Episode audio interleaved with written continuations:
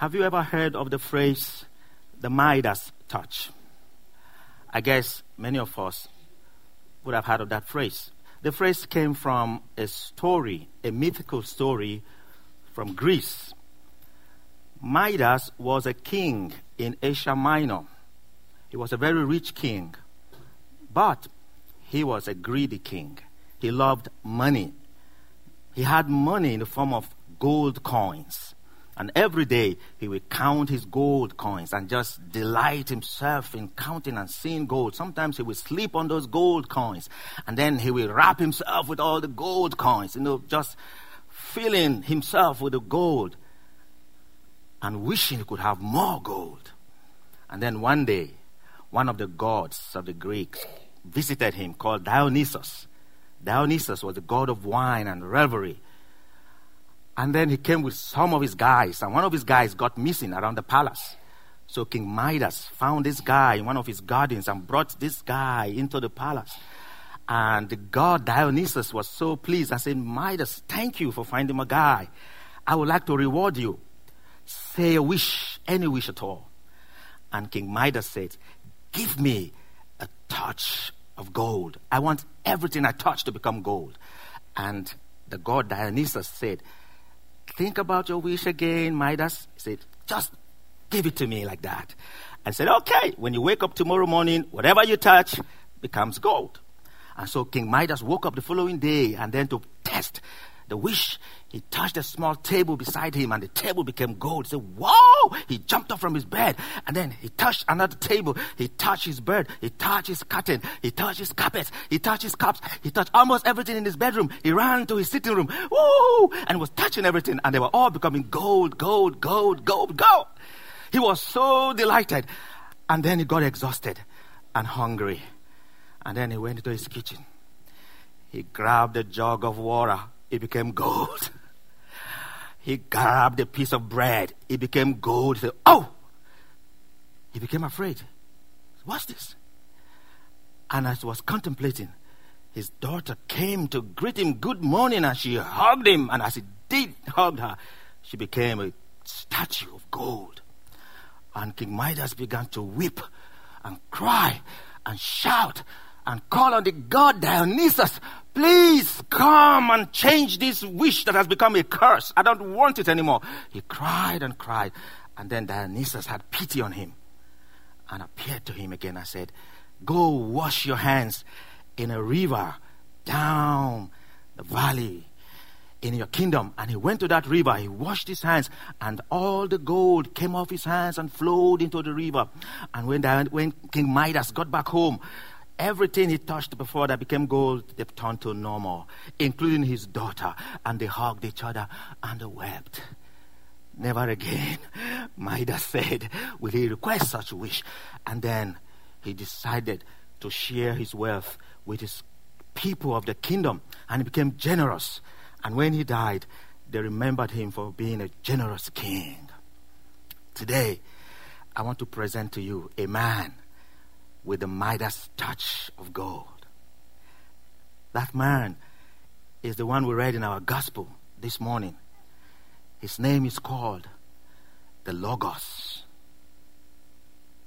the Word of God, the one who existed in the beginning, before the beginning began, the one through whom all things were created, all things came into being only that his touch will not give you just gold, his touch will give you life. The Bible says, In him was life, and the life was the light of man. He is the light that lightens everyone that comes into the world. And this light shines in darkness, and darkness does not comprehend it. Jesus Christ, the Son of God, who will remember this season of Christmas, is that life and that light. He's the man that has the Midas touch. John, the gospel writer, says, And the Word became flesh and lived among us. Among us, John referring to himself, and Peter and James and the other apostles, those who saw the Word of God, the eternal Word, the living Word, the Logos, the one who was before the beginning began, became flesh, became human, became a baby, grew up, became a man. He chose 12 disciples and others, among them men and women. They stayed with him. They lived with him. They ate with him. They drank with him. They slept together. They saw him weep. And then they saw him perform miracles. He healed the blind, raised the dead. He walked on the sea. He spoke to the wave and calmed the waves. Then they saw him suffer. They saw him died on the cross, was buried. And then he rose again. But they remember one significant thing. One day on the Mount of Transfiguration, with Peter, James, and John, the writer of this gospel, they were with Jesus Christ, the Word of God, the eternal living Word of God, the Logos that has come into existence as a human. And he was praying, and all of a sudden, his face changed, his garment changed, everything around him became bright, as bright as the sun. They saw him in his glory. They saw him in his light. They saw him in his divinity. And John says, This is the man with the Midas touch, the true life that comes from heaven, that lightens everyone who is born into the world. And the world became flesh and dwelt among us. And John says, Of his fullness have we all received of him grace for grace. Of his fullness, of his full life, of his glory, of his light have we received of him. Now, the we there refers to those who believe in him. Not, the, not everybody in the world, not everyone in the world. Those who believe in him, those who receive him. John says in verse 12, as many as received him, to them he gave the power, the right, the authority to become the children of God. That is the Midas touch. The power to become the children of God. Jesus has that touch. When he touches you, you become a child of God. When he touches you, you change, you transform from the son or the daughter of Adam and Eve into the son, the daughter of Almighty God. That is the touch that Jesus brought, the touch that He gives. Have you received that touch from Jesus? Have you been chained into a child of God? Have you been transformed into a child of God? Of His fullness have we received of Him grace for grace.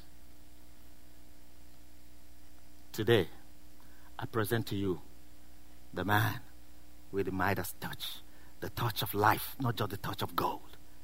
Jesus Christ, the Son of the living God. Perhaps you are here this morning, or you are representing a family or somebody here this morning who, like King Midas, has gone too far with the desire for pleasure, the desire to get more from life. But, like any one of us, including myself, they've gone beyond the line, they've crossed the line, And now they are trapped like Midas. They are trapped. They are afraid. They are seeing death face to face. They are gripped. They are addicted. They can't stop. They are moving on very fast like a roller coaster. They're seeing the end.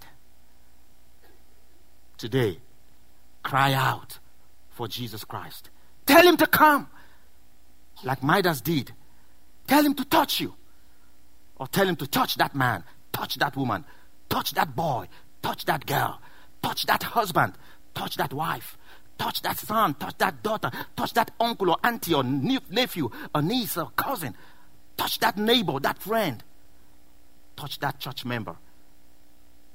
Touch Jesus. And Jesus is willing to share his fullness with you, with that family member, with that neighbor. And as he touches them, the touch of divinity, they will be delivered. They will be saved. They will be set free. For the light shines in darkness. The light shines on every darkness, every darkness, every trap, every stronghold. The light shines, and the darkness cannot resist it. The darkness flees, gives way.